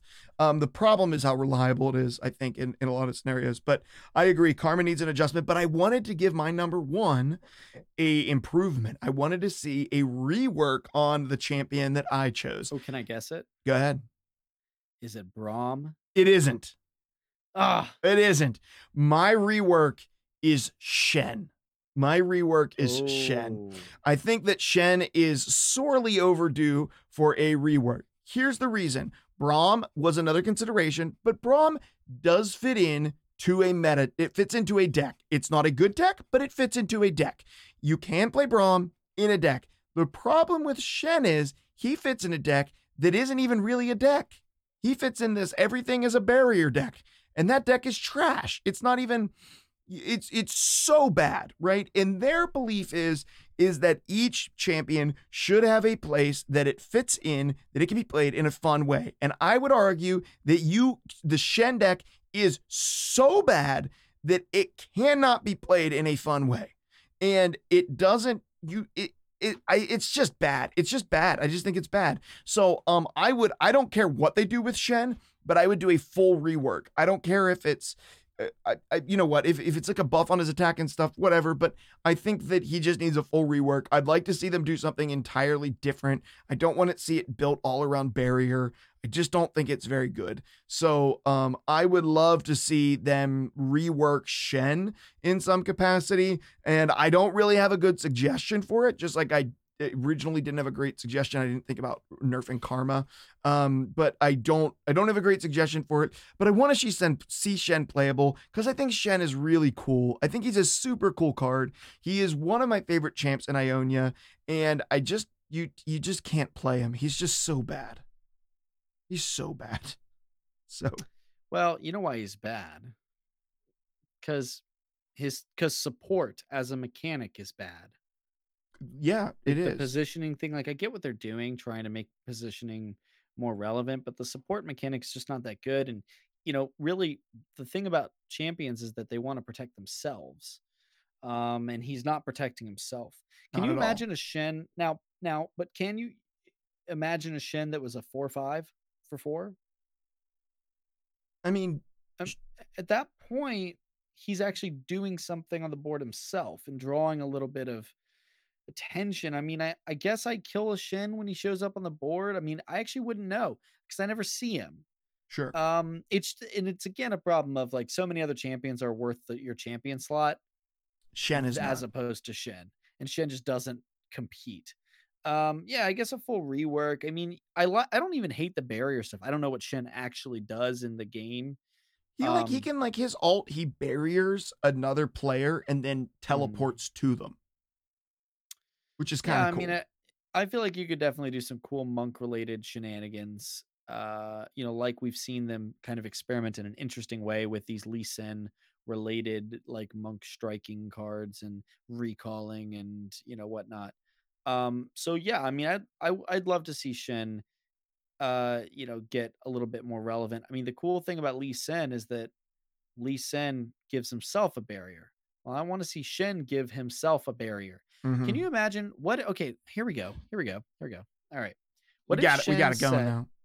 What if Shen said, "Round start, give myself a barrier," I like that. and then um, if he said, "Level up, um, I've gained a barrier X number of times," Or I've seen or I've seen allies gain X amount allies- of barriers. Sure. Um, and so he he'd still be under a little understated. I maybe would bump him down, maybe even just to a two four, right? But that then he becomes he becomes a similar to like a Zed or Fiora, uh, or like a Fizz, where you want them getting buffed across the course of the game. Now, barrier, as we all know, it's very vulnerable to you know small little pings. Uh, but it also gets killed and gets axed by things like decimate but it would also like potentially encourage you to play like culling strike right um which kills something with three attack or lower or um you know i mean maybe this is even too strong you know but I, I mean it would start it would force you to start looking at other forms of removal besides the ones that are traditionally damage based. I mean in a, in a weird way if shen was playable and barrier was more consistently playable uh, that would be a direct nerf to pnz which is in my opinion getting out of control right? Sure. because they have the best and widest array of damage based removal. Well you know we've got other factions with forms of removal they're just not as efficient most of the time noxus has some interesting removal that like noxian guillotine and culling strike we have obviously got vengeance and ruination you know out of Yeah. uh out of shadow isles Sure. you know so I, I just yeah and we uh, in in a weird way i mean I, we sort of have not very good removal in Freljord, but we do have like amazing like trade tricking with Yeah. mhm. frostbite you know so we've got this wide suite but pnz is just taking the cake every time because they've got the most they've got a diverse you know group that they can kind of cherry pick Some of the cheapest and too. and it's it's more cost efficient right. Um so yeah maybe shen in in that way could potentially say hey pnz like you know you're gonna have a hard time if shen's being played in the environment. So i'd love to see shen you know you know round start give or maybe it would give you well no i think giving you a choice would be too broken. Round start give myself a barrier and that way he's protecting himself over time Yeah, Yeah, I think there's some things they can do with it. I would just love to see them. That's that's the one champion that as I scrolled through the champions, I was like, this really has no place at all. Yeah. It has Yeah, you're right. no place at all. And I I, want to see it get a place. Yeah, I mean even Vlad, not a good deck, but has a deck, right? Um Ah, I mean, like, but again, I think his deck is at the same level as Shen's deck is on. Shen is barriers everywhere, and Vlad's is what I don't know. I self think damage. I think that his deck sort of burnt. I I don't know. I have never played it's- Vlad, it's so maybe I'm bad. wrong. But I think that Vlad is very underwhelming. The best part about Vlad is that when he levels up, he has regenerate. He's a six six regenerate, like Coolio. Uh, you know what I mean? Like, be Garen. just be Garen. yeah, be just be Garen. Yeah. um and that's where like if i you know if we're talking honorable mentions i would be like yo just let me play just just make vlad and shen and um Braum. Braum more playable i think just giving Braum one attack would be all it would need just give him one attack Oh, he'd be much better at one attack for sure, because Yeah. he wouldn't get killed by my frost wolves all the time. Yeah. which I love killing him with. Hey, we got Yeah, to i mean we, so why play him we got to we got to move on to this champion spotlight. You ready? Uh, I mean, yeah, we're running late, aren't we? We're running real late, dude. We're running Oh, late. Okay, we have champion spotlight and we have Q and A to get to next. What do you want to get to? What do you want to do first? What's more important? Oh boy. Uh, let me look at the Q and A again. Let's let, hey, uh, let let's let's jump into Q and A, and then uh and then we'll we probably always do the champion spotlight next week. Yeah, I can- I can let's- push it back one week. let's It's do cool. q&a and let's do champion spotlight next week. I know you might have been looking forward to us talking about champion spotlight. But we're Oh, not going to do it because we got too into predictions and stuff. But uh, you got the Q and A over there, DBN. So why don't you jump into uh, the questions that we have got from the Discord? I learned that in class. Yeah, okay. So we have a couple. Um, one was from last week that I did want to approach, which was from Royal Shine. Uh, with Vi starting to become more meta, now's the perfect time to ask. Do you guys think she's legitimately strong or simply a flavor of the month thing? Oh man, sorry, I was coughing. Oh, hang on. You tell us your your response first, DBN. Wait, I just read the question. Yeah, but you have to respond really quick. Do it. um, Okay. yeah, I think I think she's strong. I, I do. Uh Challenger is strong, tough is strong. I think she's very strong. I when I looked at her, everyone was like, "Yeah, Vi's crap," and I was like, "Is she? Is she though?" Because everybody was looking at the level up. I think everybody was looking at her as, "Oh, I, this as a finisher, as a you know level up. uh, You know how easy is she or hard is she to level up?" And I'm like, "Well, you know, she gets stronger in your hand as you play naturally play things. Yeah, she's maybe not the best top deck, that's for sure. But outside of that, challenger and tough are two really good keywords. Um, so put two good keywords on a card together and it can't be bad. Uh, now I'm not saying like Vi will stay this super hot commodity like she's been the last couple weeks. Uh, but I don't think it's a flavor of the month thing. And I think, in fact, if we see some of these nerfs come through, um, especially if PNZ is forced to go more character based, we're going to see Vi probably even more. Yeah. Oh, I, I I don't. I've said from the very beginning that Vi is a standalone strong card. I thought that the moment I saw Vi, I was like, "Yep, this is just a good card. This is something that PNZ needed um, in order to smooth out their mid game, which sometimes they just didn't have." And uh, they had a really aggressive early game if they wanted it. They had a very controlly end game if they wanted it. They had no mid game tools. I think that you're just seeing her straight up slotted into decks because she's just strong in the middle of the game. She's often a 5 5 with tough and challenger, and you need to get rid of her. She generally takes multiple trades to get into. You don't just get rid of her. She's typically going to remove a problem card that maybe your lesser damaging moves can't take care of, and she might take care of two cards for you. Um, she's just strong. I don't think that she's going anywhere. I don't think that she is um, a flavor of the week at all. I think that it, people discovered her. I, I think, quite honestly, she wasn't as flashy as some of the other champions. And the combo that she offers to win the game in one turn with her level up form is not easy to pull off. So people were like, well, you can't do that. So she sucks. But she is just a really strong card. She, I feel very similar to her that I feel about Sejuani. And if if Freljord was in a better place, I think Sejuani would be a lot better. Like if if Freljord was in the powerful as powerful a spot as P and Z is, I think that Sejuani would be in a good uh, because she's the type of card that you don't care if she levels up. She's just strong. She's just statistically and ability strong, and it's very very similar with with Vi. She's just statistically strong. She has strong abilities. She's a menace for your opponent to deal with. I, I don't think that that card is going anywhere. I think that you're going to see that card as one of the PNZ staples because you're going to see people who are going to say, well, I'm playing PNZ. I, I really want to run Ezreal. I really want to run, uh, you know, Heimerdinger. Um, but I just need something that can manage the board a little bit more than just spells in my hand. And that's going to be one of the best cards that you can do that with. So Mhm. she just ties PNZ over into their late game better. I think she's just really strong. So Yeah. yeah. And we have another question too, right? Yeah, we got one more. Uh, I mean, there's there's a couple that we've either answered uh, in the chat or in the the Discord or don't pertain to this discussion. Um, but uh, this one is going to be from um Nixkev, I think. Nick's Kev. I don't is that that's we'll say that's how we say it. Mhm, That's my other Um, Pittsburgh brother. Oh, very cool. Um, so uh, between the snapshots from Mobalytics, Tempo Storm, and Team Leviathan, who do you think has the more accurate tier list? Well, we pulled them up and I'm going to throw them up here on the screen if you're in the stream.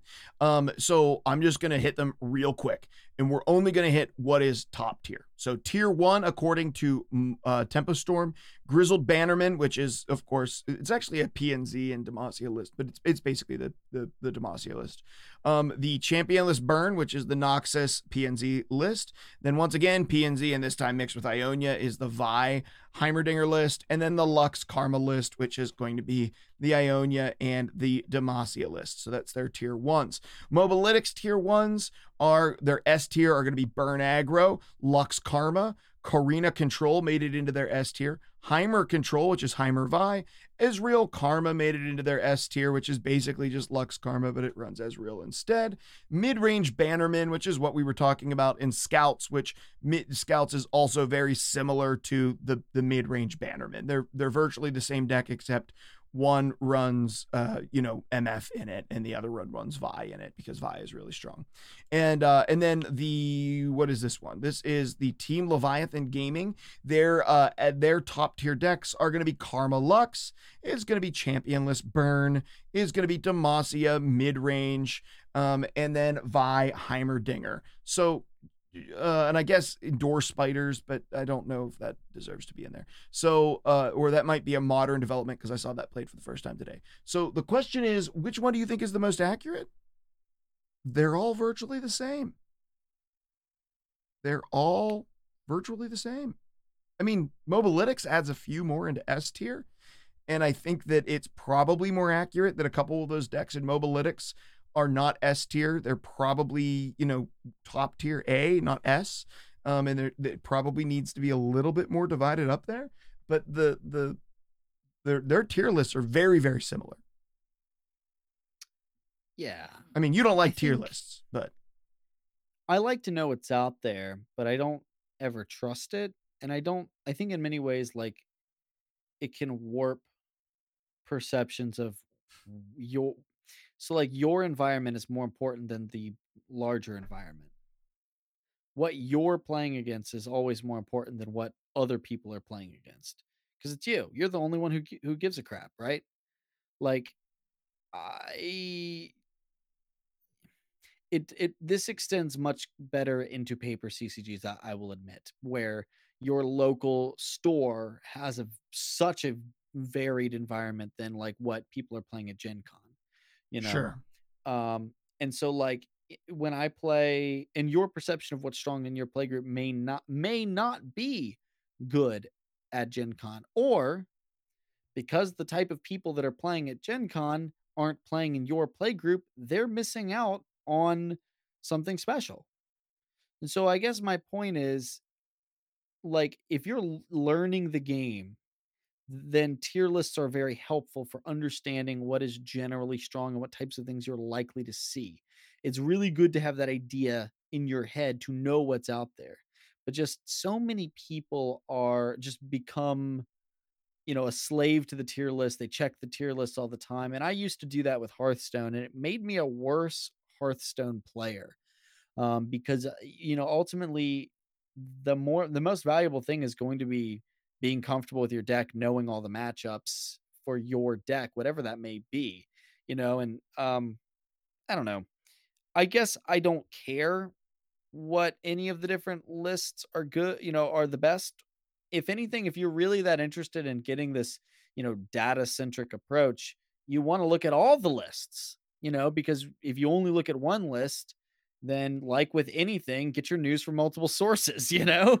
Uh, so uh, I, I don't know. Yeah, I I find that when I in in the times when I have succeeded as a competitive player has always been the times where I didn't spend a lot of a lot of hours looking at tier lists, looking at other people's deck lists. I just focused on mine. Um, and I think that's because, and we've talked about this before, I am a much more intuitive player as opposed to an analytical player.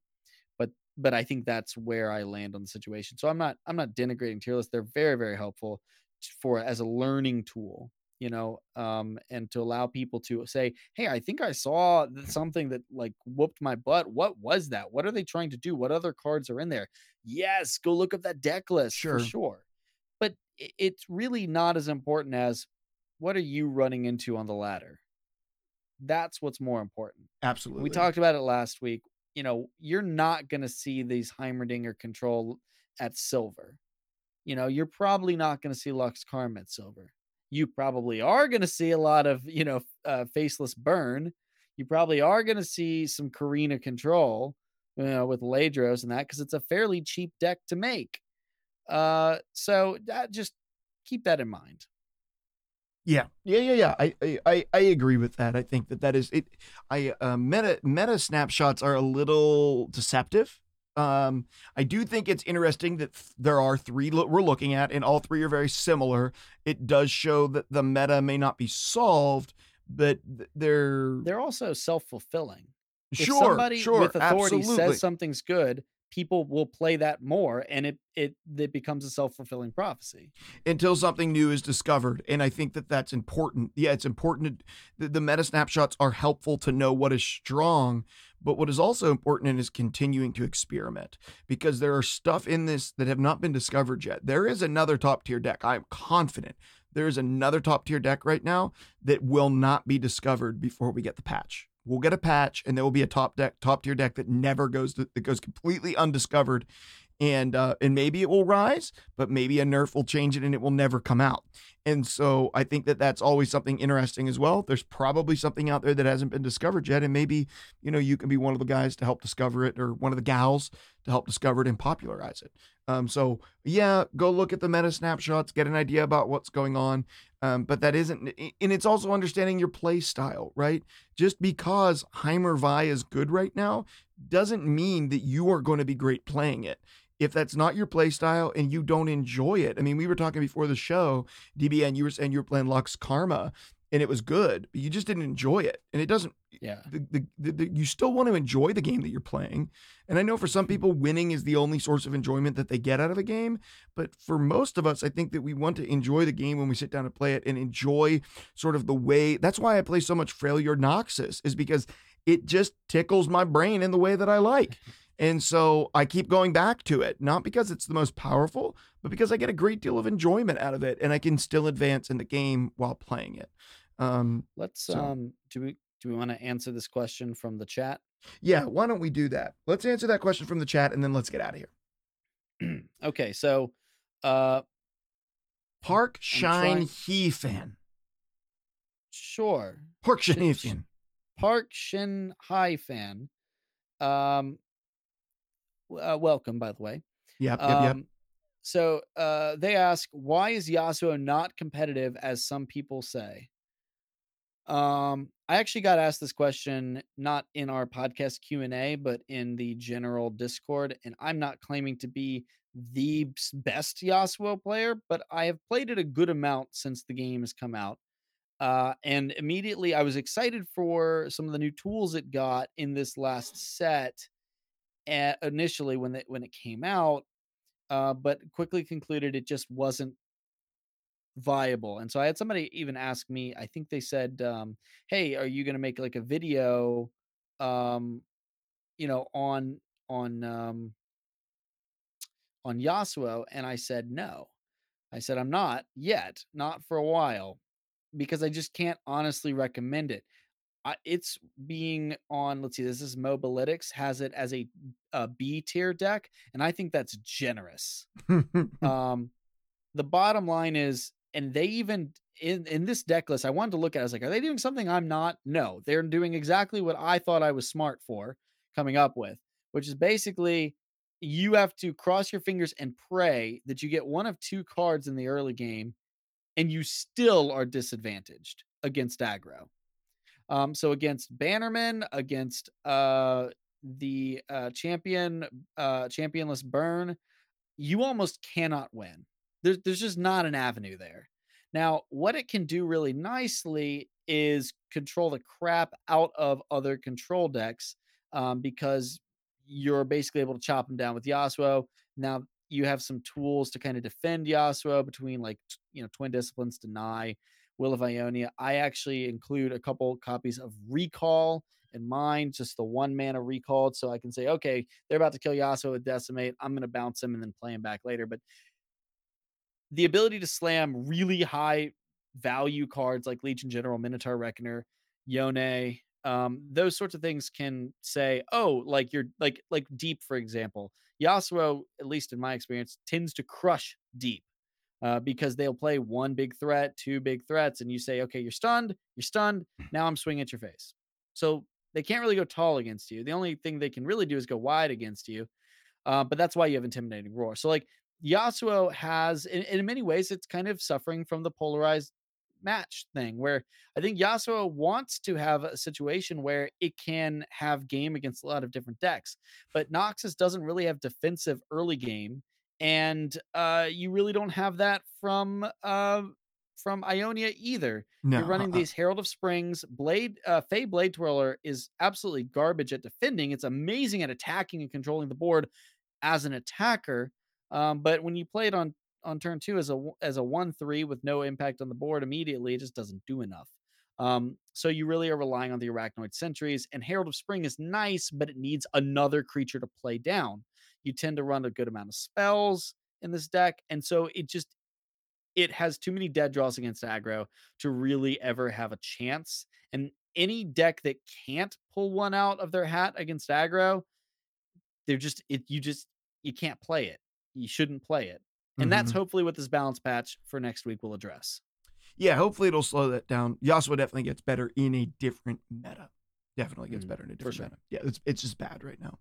Um, let's uh let's work our way out of here. So um that was everything. Unfortunately, we didn't get to the champion spotlight, but we are going to do a champion spotlight next week and pick up Gangplank. I advertised at the beginning of the show. Now it's not gonna happen. I'm really sorry.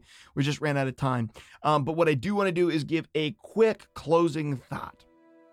And I thought I was already perfect. So if you listen to the show, you know that I give a closing thought each week, and my desire is to help you make your life better, not just your game better. And so if you stick around to the end of the podcast, hopefully you get better at life. My closing thought this week is the way that you deal with disappointment in your life matters. And so be careful and be aware of the way that you deal with disappointment. I'm going to give you a quick example of my life this week, and this is just a big thing for me. So uh, this week, I had a day of a significant amount of disappointment. I was supposed to get back to normal life. I had appointments uh, at work that I was to keep and meet with some people for the first time. Getting back to work, I was really excited to be able to be with people again. Um, over the course of this week, I I had um, all kinds of stuff that I had planned. I was going to play some board games. I was playing Cthulhu Death May Die for the first time, which I just picked up with a couple of buddies. Um, and then uh, I had some stuff still planned for the summer. Well, it just so happened that all in the same day, um, I got a little sick and had to go get checked out by a doctor to ensure that I didn't have coronavirus, which I'm very confident that I do not. But that caused me to be quarantined for three days and miss and have to cancel everything that I had planned, including disc golf with my college guys small group and two other small group events that I was really excited to be able to go and see people for the first time. All of that got canceled. Instead, I had to have something shoved up to my brain, up my nose, which was not fun, and DBN made me swear I wouldn't talk about it. On top of that, I got a call from work that day beforehand that said they needed to talk to me about something serious that they wanted to do in person. I then got found out that I was quarantined for three days, and so it had to get delayed for a week, and I have to now sleep on the fact that I have a really important meeting about my future a week later instead of like 12 hours later. And then Gen Con 2020 got canceled that same day, which was my one fun event left this summer. There was a significant amount of disappointment all over the course of a couple of hours. I was incredibly frustrated and I didn't handle it perfectly. To be honest with you, I got all sorts of flustered and I couldn't really handle it. So I got home and I took the dog for a walk and I caught my breath. And sometimes something small and simple can reset where you are, whether that's with anxiety or fear or depression or anger, whatever it may be, and however you react to disappointment, it says a lot about your character. And if you can react positively to disappointment, it will propel you forward in the world. If you react really negatively to disappointment, it is really hard for you to be elevated to any position of leadership. It's really hard for you to be elevated to anything at all in whatever company that you're in. You have to be a really eccentric individual with a really individualized skill set to be someone who's successful that deals poorly with disappointment. Dealing poorly with disappointment is a really bad quality. So I would just say examine your life. Find a thing that you can do to stop, take a breath, really gain perspective to see if this will matter in the grand scheme of your life and deal with perspective in a healthier and better way. Most of this can be done by just looking back over your life and realizing how you have repeatedly dealt with disappointment. Most of us, when we're disappointed, we react in a very predictable manner. We do the same thing every time. Sometimes we can break those cycles and react to it in a healthier way. So that's my closing thought for today. Examine your life, figure out how you deal and react to disappointment, and find better ways to react to it. That's my closing thought. That's all that I have this week. Hmm. Is that a good one, DBN? Yeah, I think so. Okay. Well, that's good. At least you didn't get, eh, you you didn't go into details on the uh the test, so I'm proud of you. Thank you. Yeah, it was awful. It was the it was the worst. Okay, so the serious moment's over. Now we got to talk about getting out of here because it is getting late. It's getting late. DBN, how can people find you and get connected with what you have going on? Yeah, Dead Broke Nerd is the YouTube channel. Now, I haven't posted anything in the last few days, actually, the last week. Uh, that's because I am getting everything together to move to a new apartment. Hey, Uh, so, you know, it's been one of those things where that is just, you know, making videos has not been at the forefront of my mind. But because I'm moving in this weekend, I'm hoping to get some videos up once my computer is set up, you know, because we got Memorial Day here in the United States of America. Uh, so I won't be working. Monday. So I'm thinking like just knock out a bunch of cool videos on Monday before the balance patch so that when I release them, they're all irrelevant. perfect. That's what I'm thinking. Dude, that's what I'm thinking. absolutely perfect. Right, right. Or really, maybe I'll just make a video on. I don't think it's going to get nerfed because it's that bad. Uh, that's what I'll. I'll make those types of videos. Uh, they should all be about anyways, Yasuo. Yeah, Yasuo and my uh, one drops only deck. We'll we'll make we'll have a lot of fun with those. Those aren't going to Uh, any anyways, yeah, you can check out some of my older videos. You can also find the one that we're, I was going to talk about today, and we'll clearly talk about next week, uh, which is my Gangplank Twisted Fate mid range deck. Nice. Um, it's a cool game. It's a cool deck, and I've even got some people saying that they, you know, have been using it to good success. Um, so that's the most recent thing I have up on there. But because w- only reason I'm bringing it up is because we'll be talking about Gangplank next week. Uh, Silver Fuse has uh, a really cool Gangplank like OTK deck you should check out. Uh, and just for the heck of it, Charmer also has an interesting um, Gangplank and Kalista deck. I'm going to be trying both of those out and reporting back for next week. So, what I recommend is if you want to follow along with me and the show, go check all those videos out, get an impression of Gangplank, and then you can hear me talk about it and see if our thoughts line up. Nice. Basically, nice. you just got given homework that you in no way will be graded on. Do it. Do it. Uh, hey, you can find me at twitch.tv slash the lift. Come and throw me a follow. A couple people have done that over the past couple of weeks in between these live streams. That's where we put up this show live online through video. If you want to watch and hang out with us and see our incredibly attractive jawlines and uh, faces and things and uh, how big my eyebrows are. It's a good place to see that as well. Um, I have not said this in a couple of weeks. I'm going to just bring it up now then. Um, outside of what I'm doing on the podcast, I'm actually a pastor. And so if you're going through a difficult time, which I know a lot of people are right now with everything that's going on in our world, they're suffering from anxiety, some fear, um, some depression just from being isolated. Um, if you need someone to listen to you or pray for you, I would love to do that. So my heart is to shine light into an otherwise dark world um, and just to be a force of positivity and hope. So uh, would love to chat with you and would love if you if you ever want to chat with me, find me on the Discord.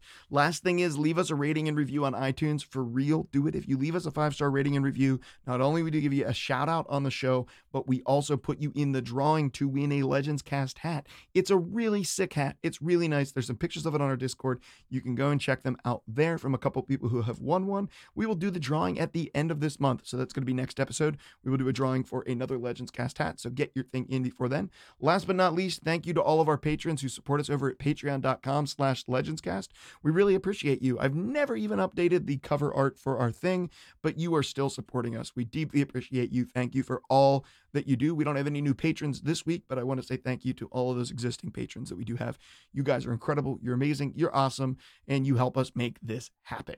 Okay. Uh, that's it. That's all my plugs. You got anything else out uh, to say before we get out of here, DBN? No, sir, but everybody have a wonderful and safe weekend. Absolutely. Have a wonderful and safe weekend. Guys, thank you so much. Enjoy that Memorial Day weekend if you're here in the States. We thank you so much for listening and be sure to tune in again next week. Thanks for listening to Legends Cast. This episode was made possible by listeners like you. If you want to become a supporter of the show, visit patreon.com slash legendscast or leave a rating and review wherever it is that you listen to podcasts.